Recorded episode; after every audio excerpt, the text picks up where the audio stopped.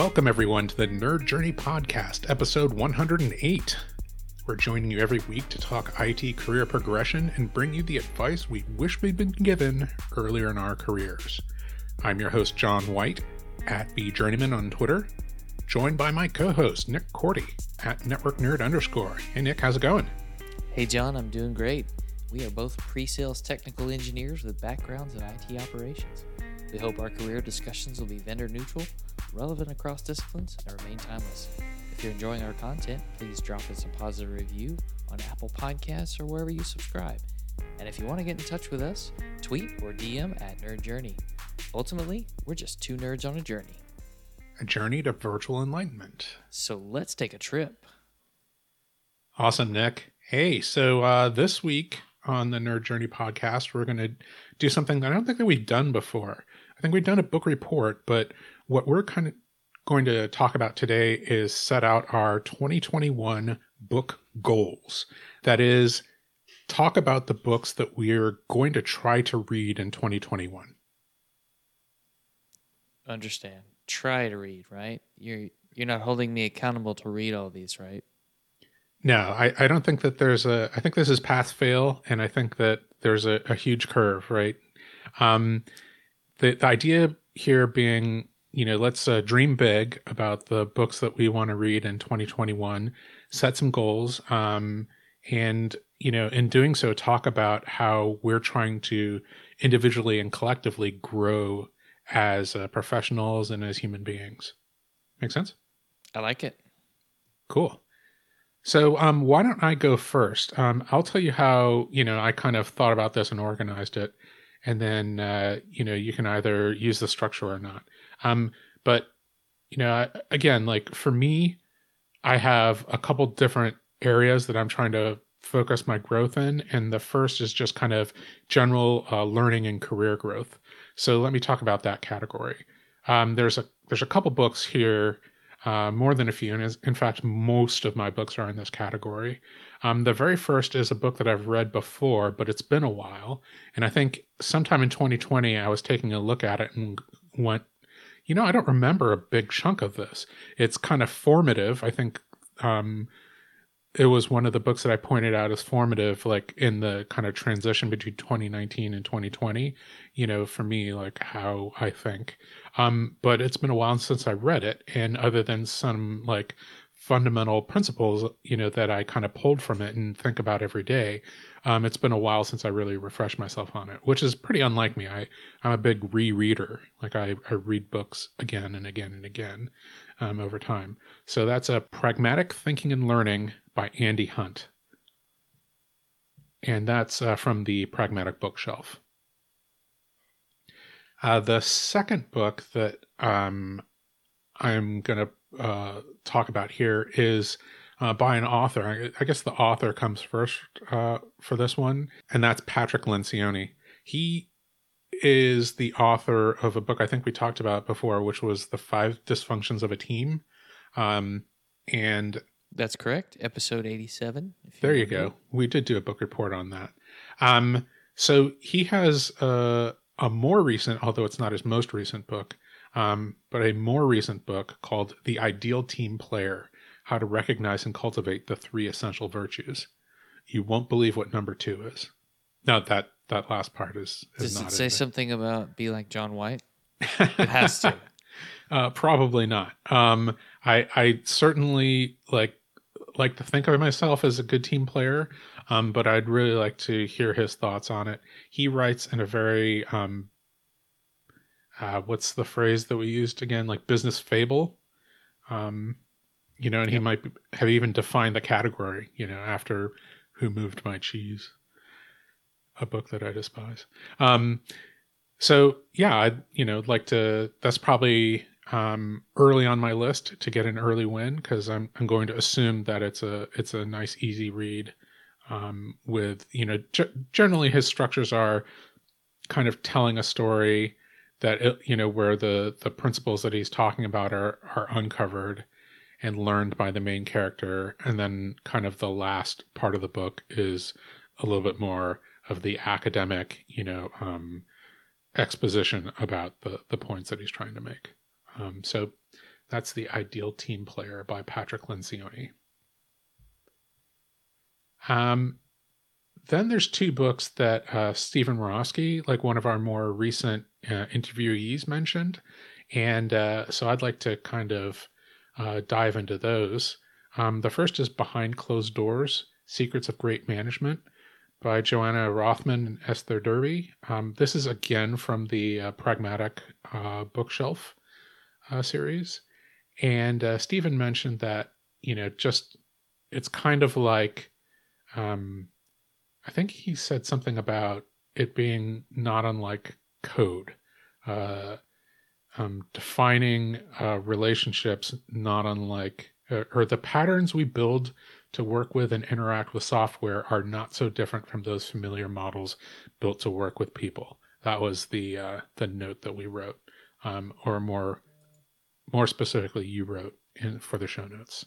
So um, that I found very intriguing, just that idea. So once I Can't again, believe that's- I missed that one on my list. Can I can I add a late entry when I get to mine?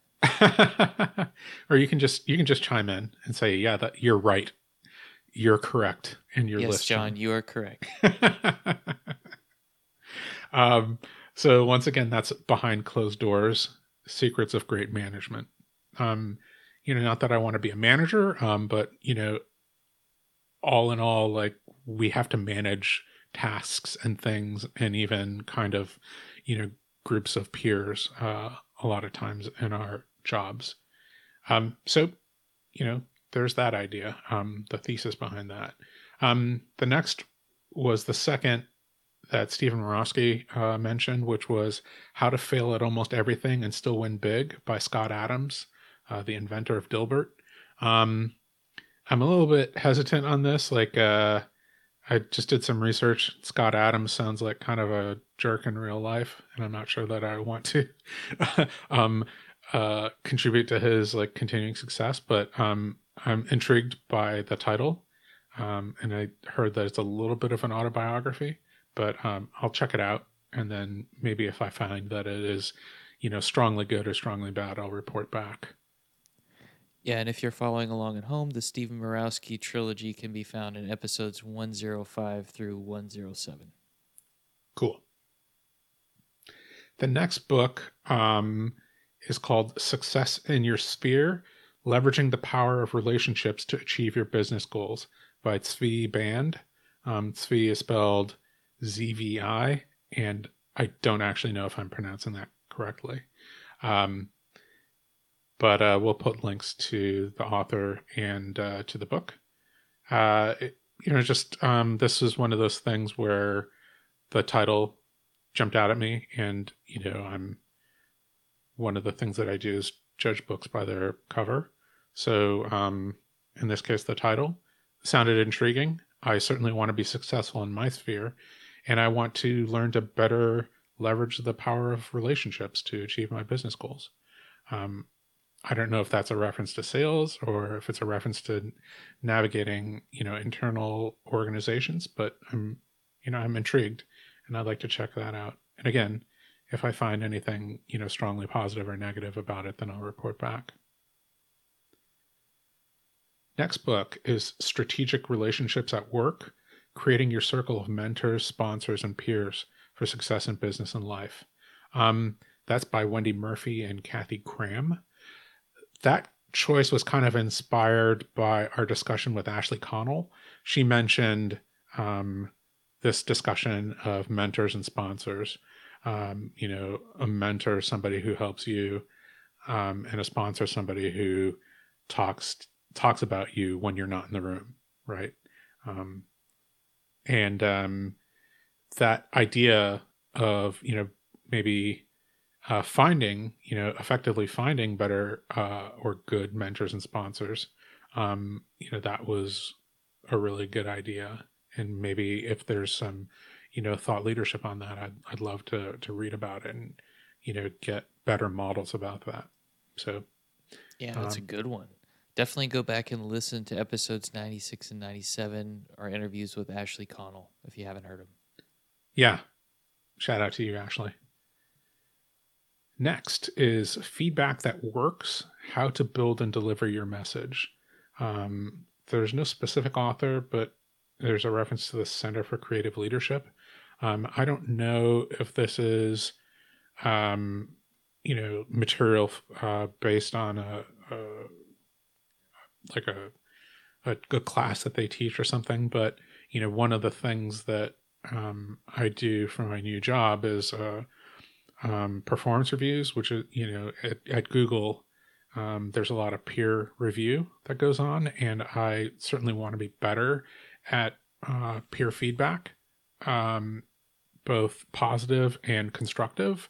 So um, I, would like to, you know, investigate something there. So if you know of something that's maybe a really good um, source for providing really good feedback that is happens to not be this book, or you know anything about this book um, or the genre, uh, please let me know.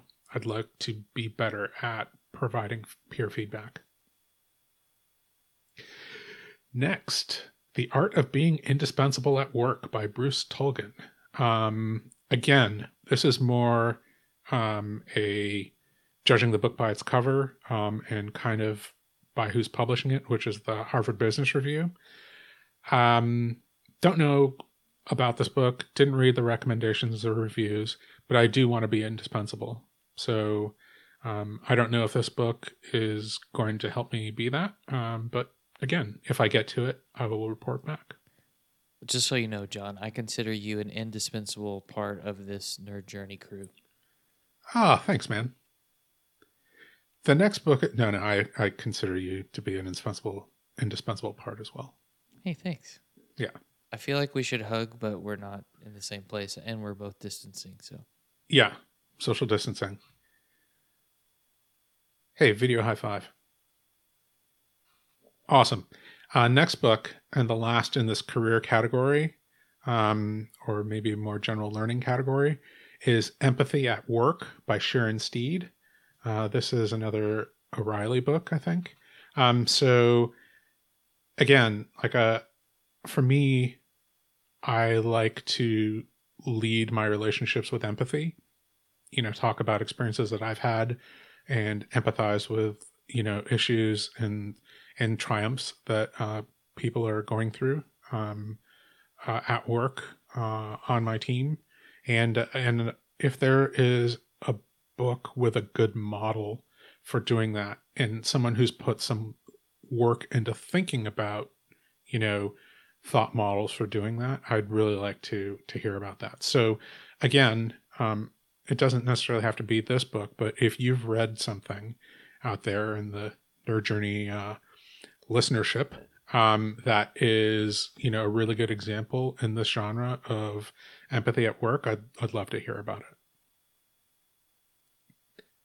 All right so that does it for the kind of career slash general category for me. Um, and then i think the next few books are all in kind of more technical categories. Um, this next category is I didn't know exactly how to categorize these, so I'll just talk about it this way. Um, one of my kind of technical goals for the year is to um, kind of more formally adopt a programming language, and I picked Python. Uh, you know, not I don't really want to, you know, argue, you know, for or against it. It's just the the more time I figured that I spend thinking about what language to pick, the less time I'd spend learning it.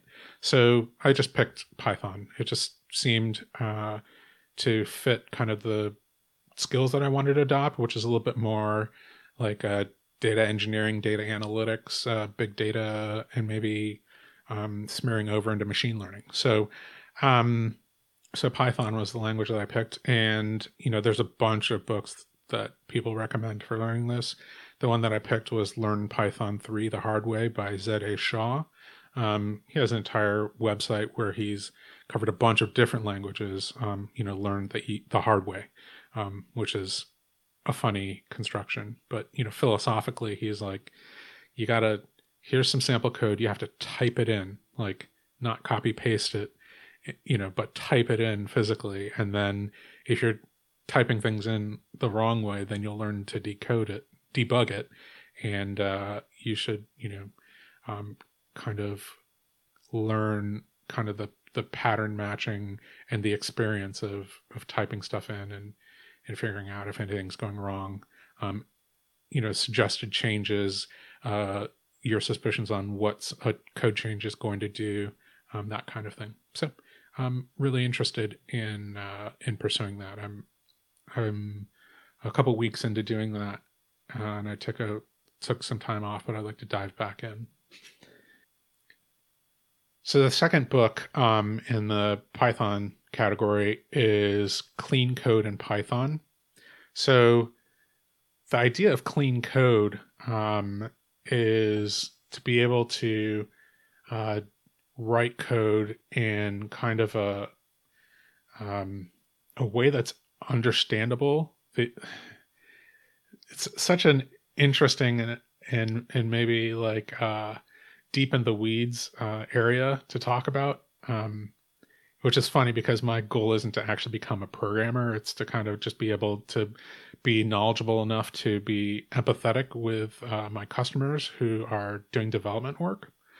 Um, so the idea of of writing good code, uh, the philosophy of doing it, there's a couple different philosophies. One is to you know document really really well what it is that you're doing because you know somebody after you might have to come in and under, read and understand the code and if you don't document it um, and write good comments, then you might uh, that person might not understand what your code does, and sometimes that person is you. so you should document what it is that you're trying to do in any given piece of code um, uh, really, really well. Um, an alternative philosophy is that you should write the code in such a way that it is extremely clear what it is that it's trying to do and only write comments um, when there's uh, maybe something fairly complex um, uh, conceptually um, that needs to be referenced outside and understood outside uh, the code, like maybe business logic. You know, I'm trying to code this specific business logic, and this is how it's done in this language. So the idea being, you know, when you're trying to do general concepts or, or create general structures in the code, that there's just really no other way to interpret the code as doing a anything except a specific thing and it's super super clear um, that the code is supposed to be doing this thing because of the way that you're writing it uh, that's like a maybe a gross generalization as somebody who's not an expert at the idea but i figure um, you know my stretch is both to learn Python and then kind of conceptually understand what clean code is in Python. You know, not that I'm going to write, you know, thousands and thousands of lines in of Python in 2021, but you know, to know both those things. Okay, my next category is computational thinking. Uh, and the first book is Computational Thinking A Beginner's Guide to Problem Solving and Programming by Karl Beecher. Um, let me back up and talk about this category. So, the first half of being a good programmer is to understand language syntax, which is, you know, how the language actually operates, the various ways that it can operate, you know, arguably knowing something about the various libraries that you can call and insert. Um, so, you know, that's all very important. Uh, computational thinking, like I said, is the second half of that, which is actually thinking about how to solve problems in a way that a computer can understand. So describe problems and write out this, you know, a an algorithmic way of of solving a problem that can be a little bit more easily translated into computer code, uh, code in a programming language. So this is something that I think I've never really learned about. Maybe it's a a study that was defined like kind of after I was in college taking programming classes. Um, so uh, it is something that I stumbled across, you know, watch some like YouTube videos on, but you know, I'd like to kind of understand that a little bit better. Again, I don't want to become a, a programmer by trade um, and do that for my job, but I want to understand and be able to be empathetic with um, this uh, people who do on a day to day basis. And then I, you know, maybe it would be nice to be able to kind of more effectively um, solve problems that I come across and be able to kind of demonstrate in a small way, you know, uh, a, a, bare level of competence in these types of things. So um, I mentioned that I'm kind of picking Python as the language that I'm kind of going to dabble in in 2021. So the second book in the computational thinking category is Applied Computational Thinking with Python by Sofia de Jesus and Dayrene Martinez. Um, don't know anything about the book, um, but would love to hear from people who um, maybe have gone down this path before. If they have some book recommendations, you know, Computational Thinking by Karl Beecher was, you know, subtitled A Beginner's Guide, and I'm a beginner. And this one was Applied Computational Thinking with Python, and Python is something, you know, that I'd like to get better at. So, you know, those are kind of the the the ideas behind the picks of those two books. Um, so once again, would love to hear feedback for people who have kind of walked this path before. Um, if you have book recommendations that you think would better fit um, what it is I'm looking to do and looking to pick up, would love to hear about them. Uh, final category and final book. Uh, categories data science, and the book is data science on the Google Cloud platform. Um, this is kind of me making a category bet on the future uh, for me. Uh, I mentioned, you know, this is kind of a technical goal of mine. I, I'm just seeing um, lots and lots of data analytics and data pipeline, and as a result, data science in almost everything that I'm doing, every aspect of um, customers that I'm interacting with. You know, this has been an issue. So, would love to kind of get more of a, a practical guide um, to doing that. The fact that it's on the Google Cloud pl- platform is maybe just icing on the cake. And if there's, you know, maybe something uh, that's better out there that, you know, is detached from a specific uh, platform, that would be great too, especially if it's better. Um, this one is by Valliappa Laksh, Lakshman. Um, and I don't know anything about it, but um, it is another O'Reilly book. So uh, there you go. Let me ask you a quick question, John. Sure, yeah. Uh, I know a lot of the technical books are probably, uh, you know, actual paper that you're going to be looking at and reading, I would guess. Probably not as much of a chance to be audio format there, maybe digital on the computer. Any idea of the breakdown you think you'll use for consumption? Um, I think it's going to be the only book that I see a chance of doing audio would be the Lencioni book, The Ideal Team Player, because of the way that he formats it. You know, the um, kind of business fable within a, a follow up section of a little bit more like reference material. So you know that might be a, a, both type of thing where you know i get the audiobook and you know a pdf or whatever the format is from amazon and use whispersync where i can go back and forth um, maybe um, now that i think about it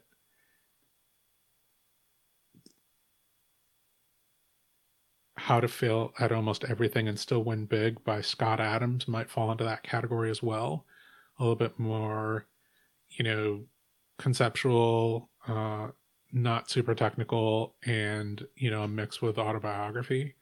Um, so I'll have to see. Maybe I'll look at the reviews of the audiobook and see whether that was an appropriate format for that. But um, that's that's kind of the only things that I see any chance of getting the audiobook for.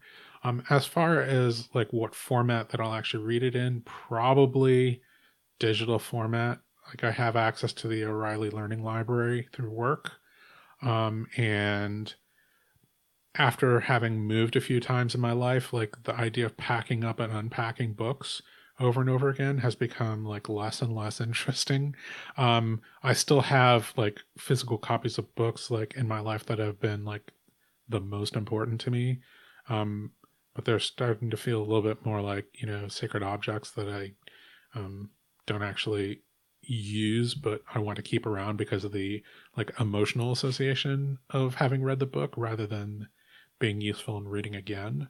Um, so I don't know. That's that's kind of my thoughts on it. You know, you know, ninety percent digital reading digital, I would say, and the other ten percent is a chance of audiobook.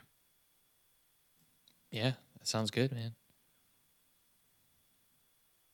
Cool. Any uh any reactions, any feedback that you have? Like uh how does that sound to you? I think that sounds good. I like how you chose some technical reads in there. I I love the career section. Those are some that I hadn't thought of, didn't make my list. So maybe if I have more time, I can pick from that, and we can continue to update each other on our thoughts on these different books as we read them. Yeah, yeah. It's good. I like Cool. it. So I thought of something else, John. With the technical reads at the end of that list, that would be a good opportunity for you to start blogging about those and especially breaking down the concepts of things like computational thinking because that's not I mean that's not something I knew was a thing unfortunately before today. So I think that could be interesting if you want to take up the the blogging again. Yeah, I mean that's a really good. And actually nothing stops me from doing that from for just the technical books, right? You know, reacting to any given book, you know, the positives, the negatives, the structure, you know, that that might be um worth doing, you know, period. It sounds like your only enemy is sleep. I feel like maybe I just got a uh, a homework assignment. Hey, that's what I do, John. I try to I try to offload the work. I'm delegating or suggesting. Excellent. Well, how about um, how about your list? You want to get into that? Sure. So first, I thought I would share with everyone my the way I think about this, and you know, underneath the covers, this is sort of like a stream of consciousness process. I end up jumping from book to book to book in a stream of consciousness fashion. Mhm. And I went I went back and looked at the different categories of books that I had read over the past couple years.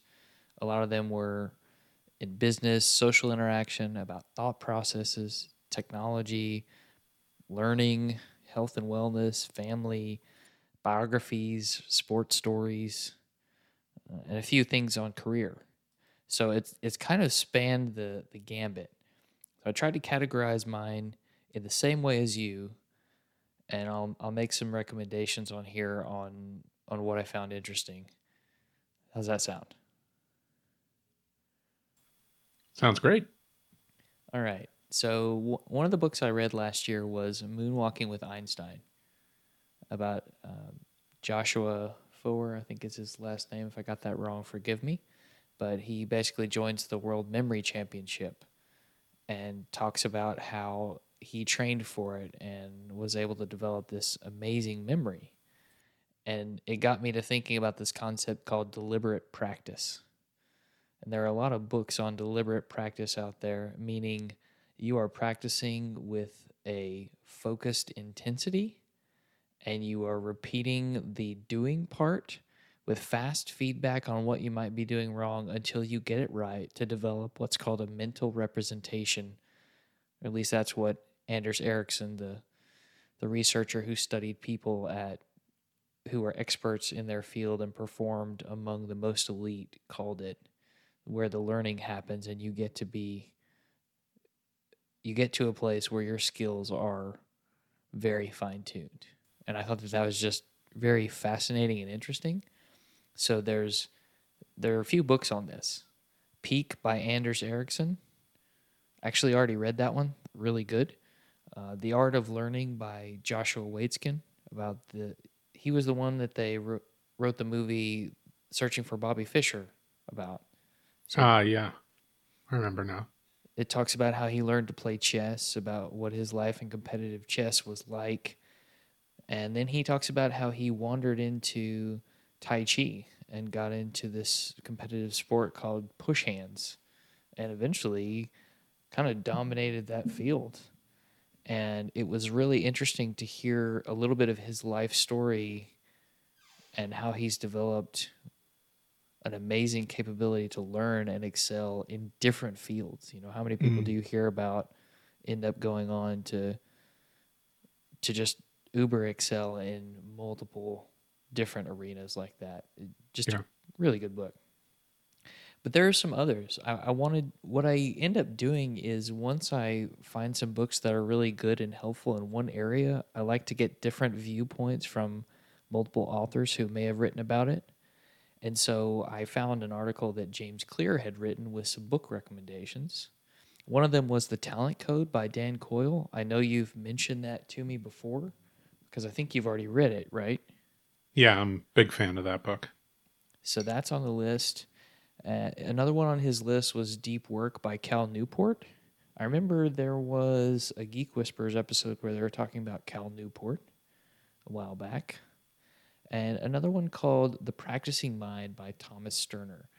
So, just based on the list, based on the fact that they're related to that deliberate practice aspect, makes me want to read these. Not really having heard of these other two outside of the one that you've read. That's the that's the Right. philosophy at least. That makes sense. Yeah. And then the next category is mentoring or career. There's a, a guy named Tim Ferriss who actually interviewed Josh Waitzkin at the end of the audiobook, Right. The Art of Learning.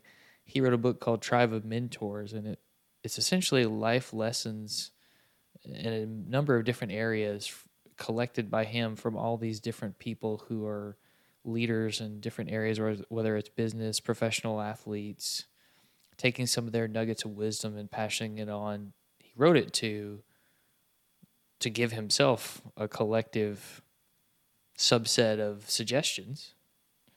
And he ended up publishing a book, which sounded really interesting. So that one made. That's really list. cool.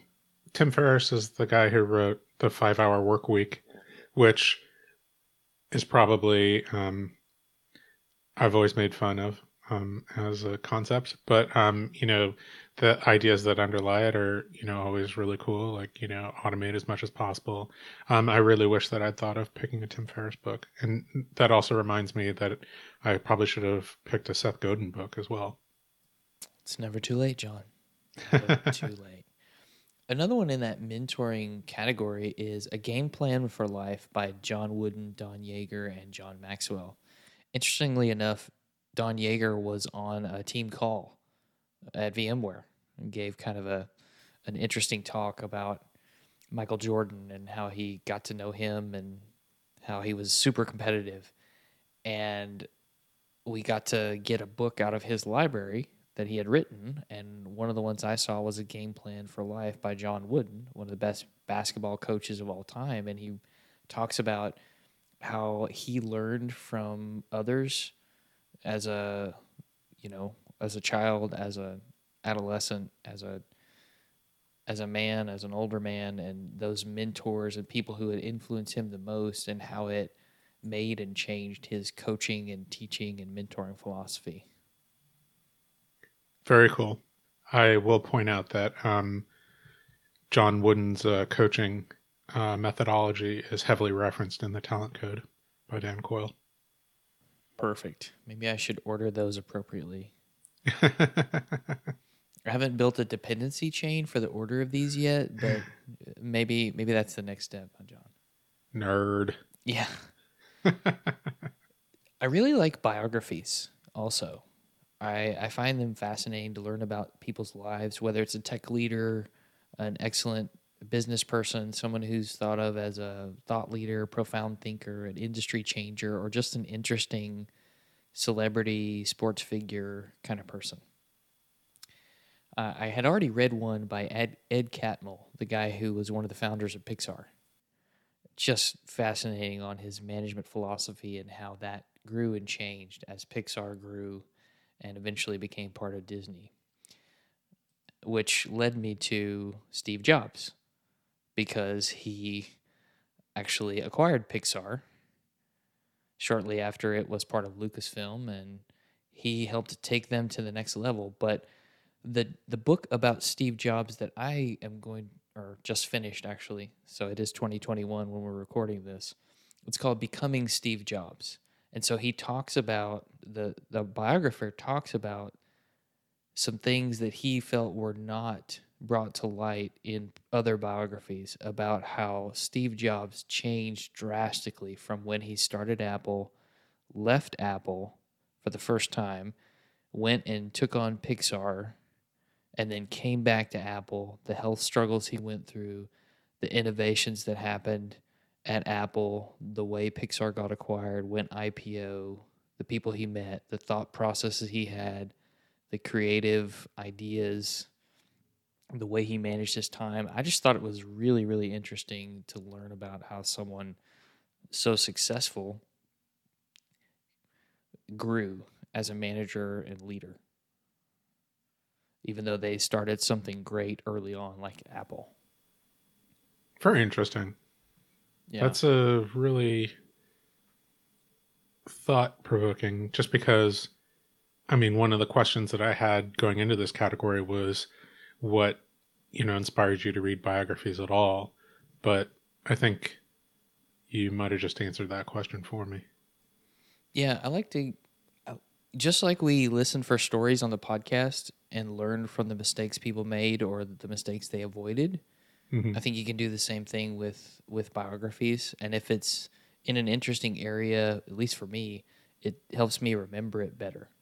Mm. You know, it was based in technology. I had this, I got into this Pixar kick on a bunch of books I read at the end of last year, learning about the stories, and mm-hmm. it just kind of led me again in the stream of consciousness fashion into something else interesting. Got it. Got it. Okay. So along those same lines, I definitely want to read George Lucas's biography. Big Star Wars fan, Disney fan. Also, uh, Bob Iger wrote a biography. He's the CEO of Disney.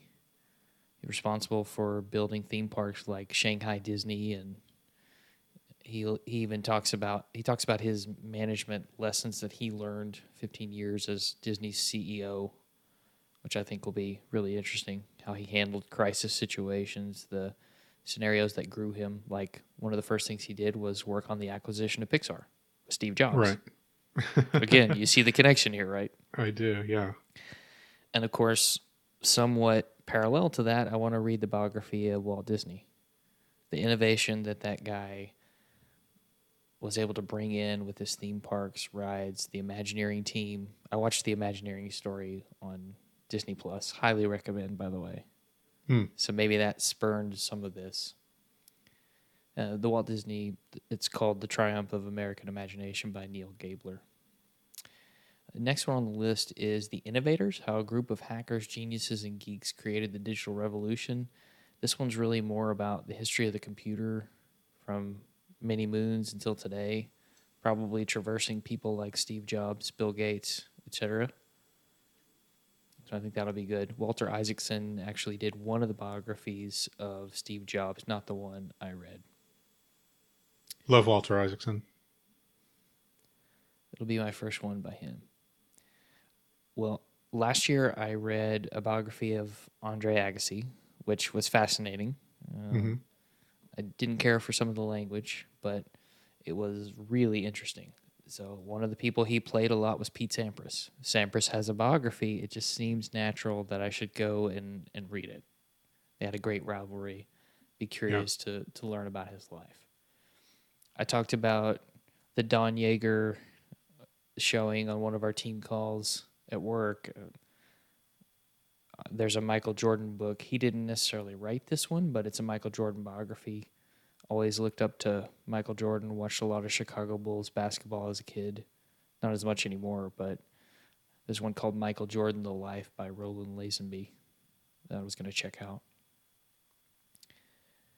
Another one on the list, and again, this was Social Engineering by Audible, I think, more than anything. It's called Gunslinger The Remarkable, Improbable, Iconic Life of Brett Favre. Always cheered for that guy when he was playing, especially after he left Green Bay, went to Minnesota.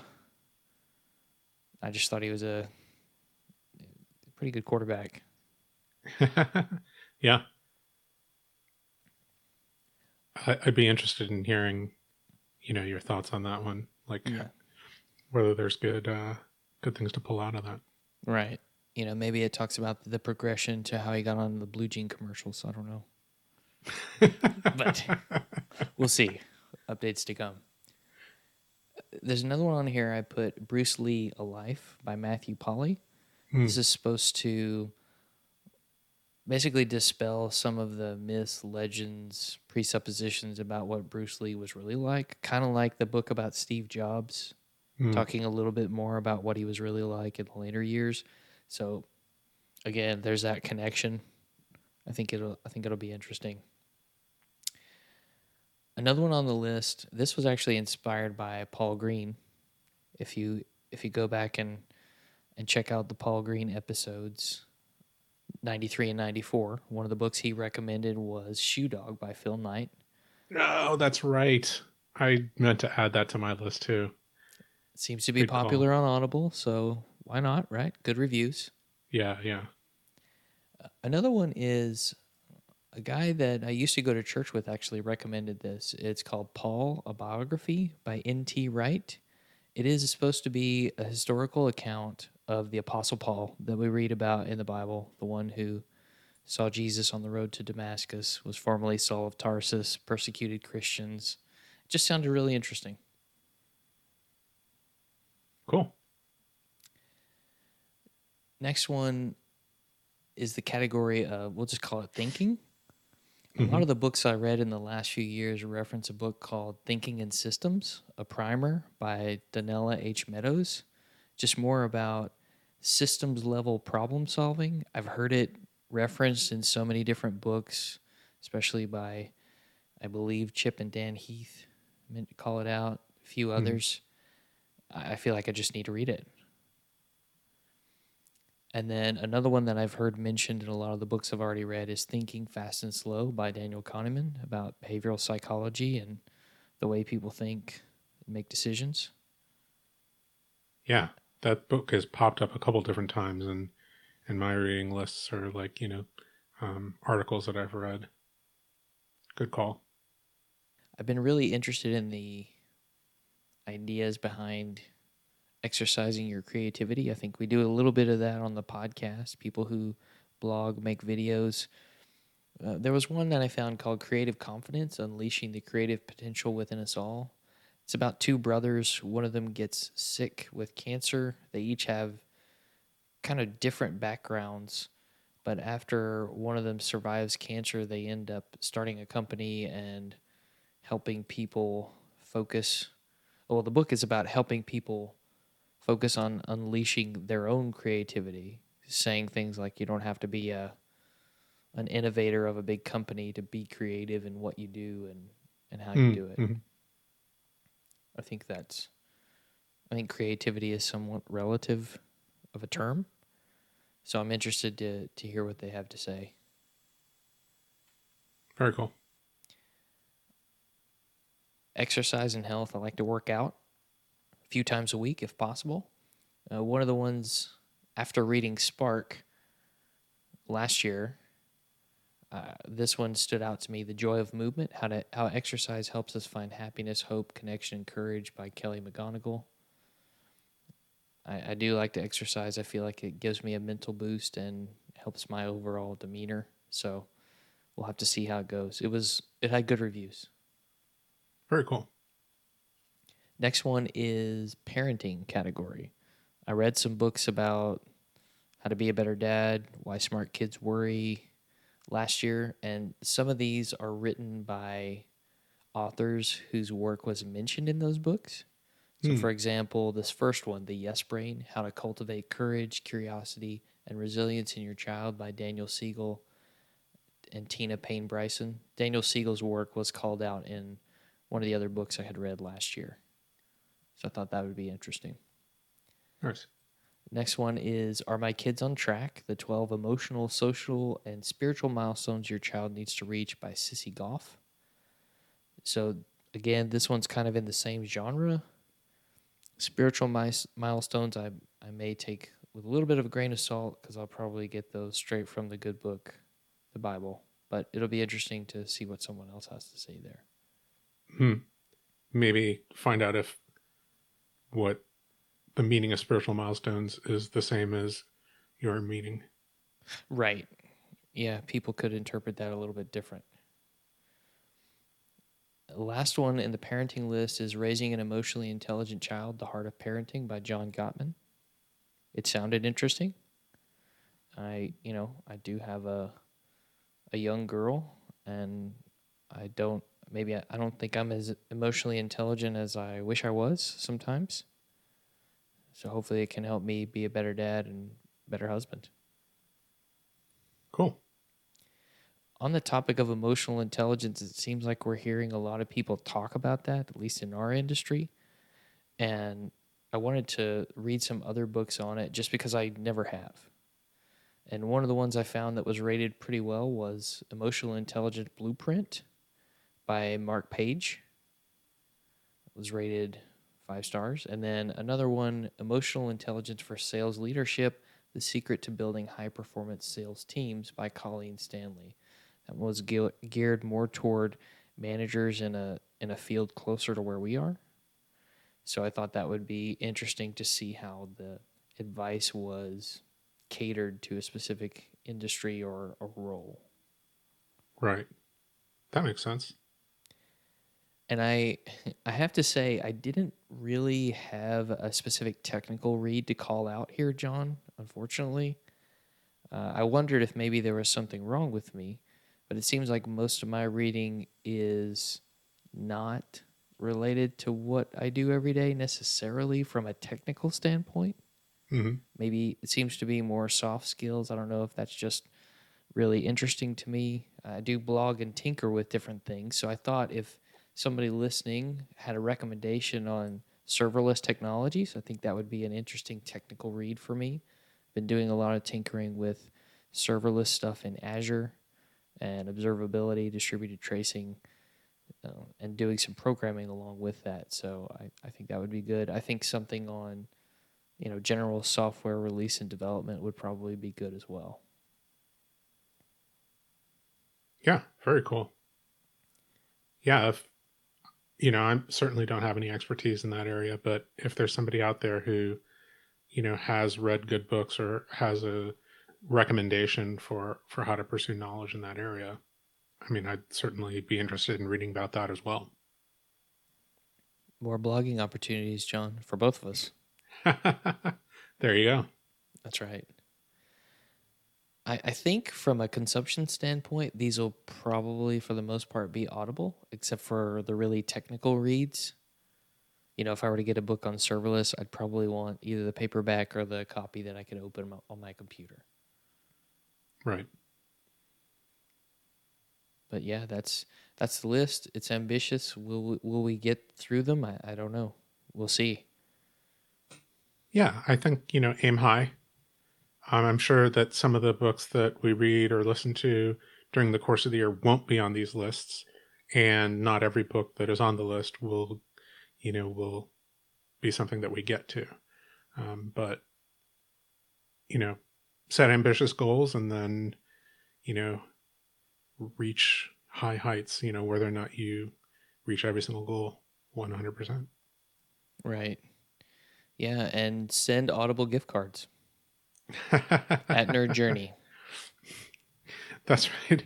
You know, maybe uh, we should uh, we should investigate a um, a marketing partnership with Audible because that's never been done before in a podcast. There you go. you know, one thing I thought of, John, is maybe providing listeners with some ideas on other places they could find book recommendations. What do you think? Ah, that's a really good idea. Yeah. One of the ones I thought of was just your friends, family, and colleagues. You know, how many times do we have a one on one with a colleague or talking about different things we're learning, hey, what book are you reading? Do you have any good book recommendations? I'm interested in X, or maybe you don't know what you're interested in. And I'm always interested in why someone read something and what made it interesting to them. So I think that's I think that's a good source. Especially if you meet somebody interesting and you want to know like at least i found like a lot of interesting people are influenced by specific things so if you understand their influences then you understand you know them a little bit better um so it's a really good point yeah Another good one is on LinkedIn. Actually, there's a hashtag LinkedIn Book Club. One one phrase Hmm, that you can search for, and people post and hashtag their posts on it. So if you're posting something on LinkedIn about a book you read, I would encourage you to hashtag your post with LinkedIn Book Club so that others can benefit. I know I found a couple of recommendations from different people recently. One of the ones I didn't put it on my list because it didn't really fit in a great category, but one of the ones I heard about recently is called Quiet The Power of Introverts in a World That Can't Stop Talking by Susan Cain. Hmm. It sounded, cool. it sounded pretty interesting. i'm pulling that up and the very first book on the in the feed is human hacking win friends and influence people and leave them better off for having met you by christopher hadnagy and seth schulman which Nice. sounds fascinating Yeah, for sure. Should we hashtag this uh this episode with uh linkedin book club I think we should, okay cool for sure. And Nerd Journey Book Club, of course. brand new hashtag Exactly. Now there are some subreddits that you can go to if you're a Reddit person. There's a Reddit book club, but it's kind of like all genres. Hmm. There's a book suggestion subreddit. Again, if you're looking for a suggestion, you can ask on there and somebody will make some. There's a there's a nonfiction book club Reddit as well. So if you want specifically nonfiction, which everything we talked about is, maybe with the exception of the Patrick Lencioni business fable style books, even though they're, I mean, they tell a nonfiction uh, lesson Mhm. but they are fictional stories. So uh, that might be a good source. I haven't spent a whole lot of time there, but it's another option. And of course, Twitter is good if you have a decent hashtag to look for, whether it's vExpert or some other advocacy program you might be a part of. Can I ask a question about um that the not so much the Twitter part, but the the different Reddit groups that you mentioned?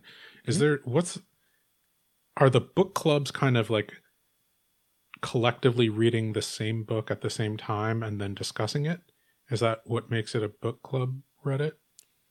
It didn't seem that way from a quick browse through some of the topics. It seemed like the book club ones had a weekly recommendations thread, for example. But I, I don't recall seeing, hey, we're all going to read X. There were posts like, this is the best book I read last year. What's the best book you read last year? Hmm. Okay. So a little bit more um like organic discussion. Yeah. Okay. Or, you know, I just finished reading 1984. Here's a question I have for someone. hmm hmm Yeah. Got it. Okay. and I, I'm sure there are many more, but that was just me spending five ten minutes taking a look, and it'll it'll tell you you know how many members, how many are online, and what you can and can't do in that specific subreddit. Right. Okay. Any other areas you get book recommendations from, John, that we didn't mention? definitely um a lot of mine comes from come from friend, friends family and colleagues uh which was your very first area of recommendation so no um and i think that you also covered like another one which was kind of the the the um referential uh, recommendation where you know book or author or speaker gets mentioned you know, in passing or, you know, maybe very specifically as an interesting source in a book and then going to read that author.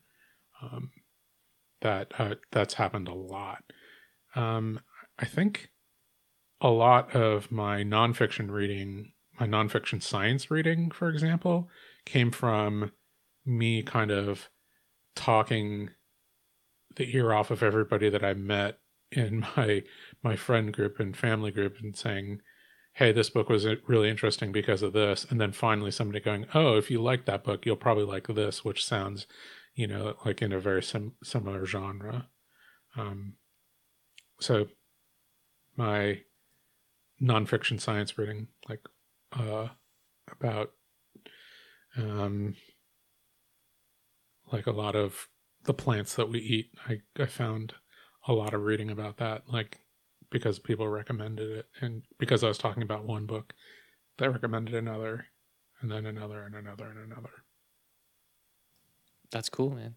Sounds yeah. good. I I want to say one thing before we close. I think that if you're not reading books or consuming them in some way, that you're probably missing out on some really good content. I know that is something that I didn't do when I was in IT operations because I didn't really feel like I had the time. You know what I mean? I, I would yeah.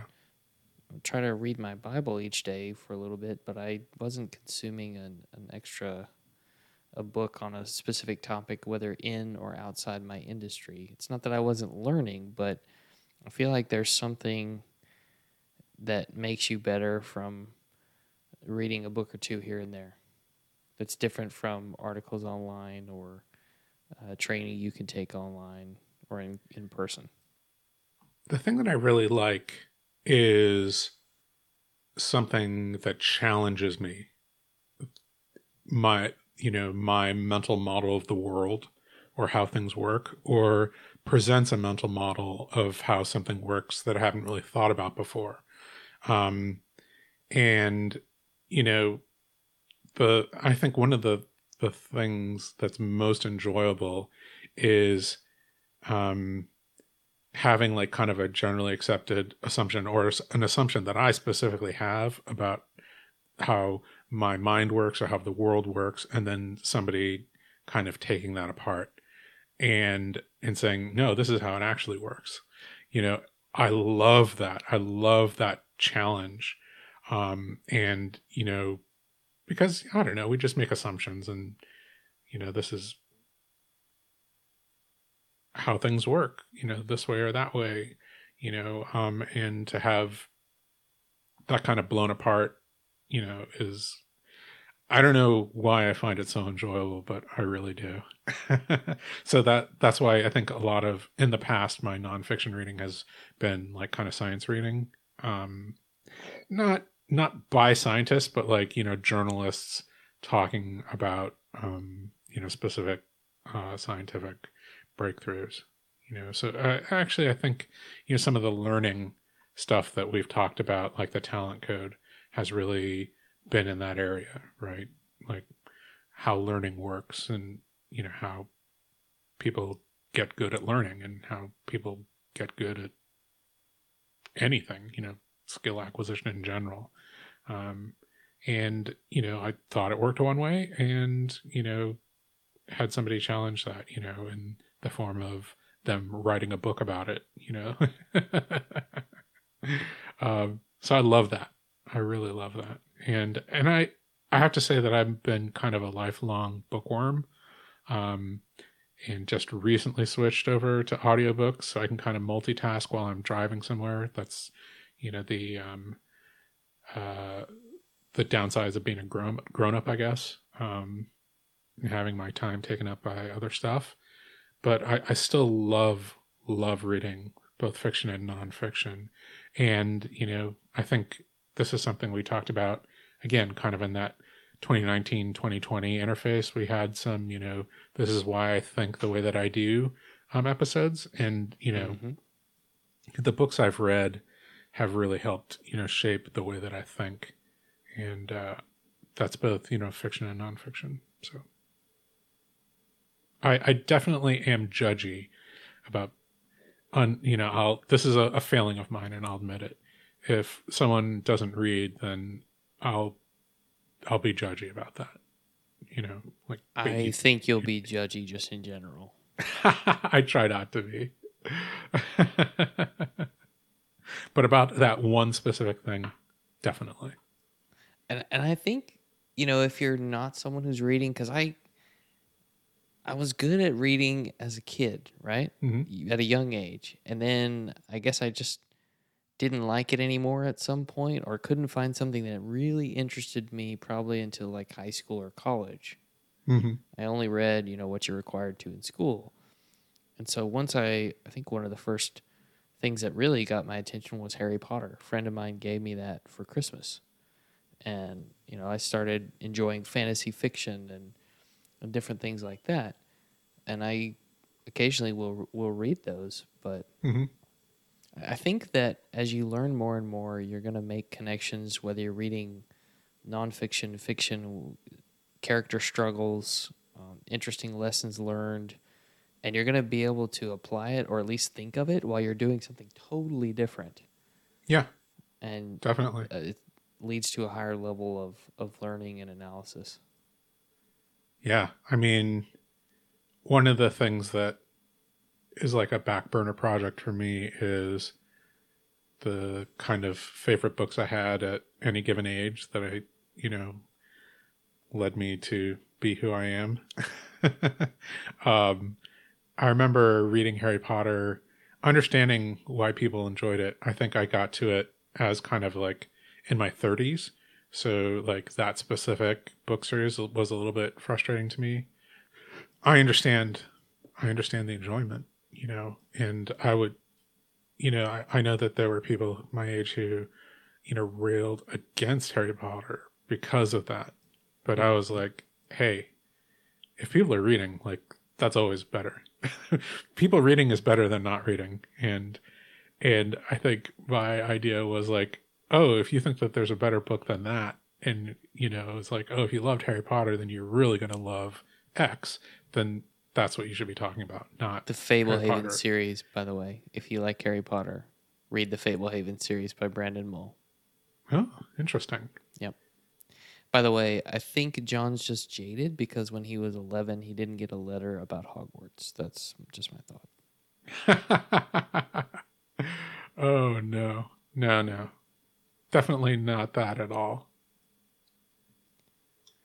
All right. My uh, my recommendation would be um, if you liked Harry Potter, then you should uh, read uh, David Eddings.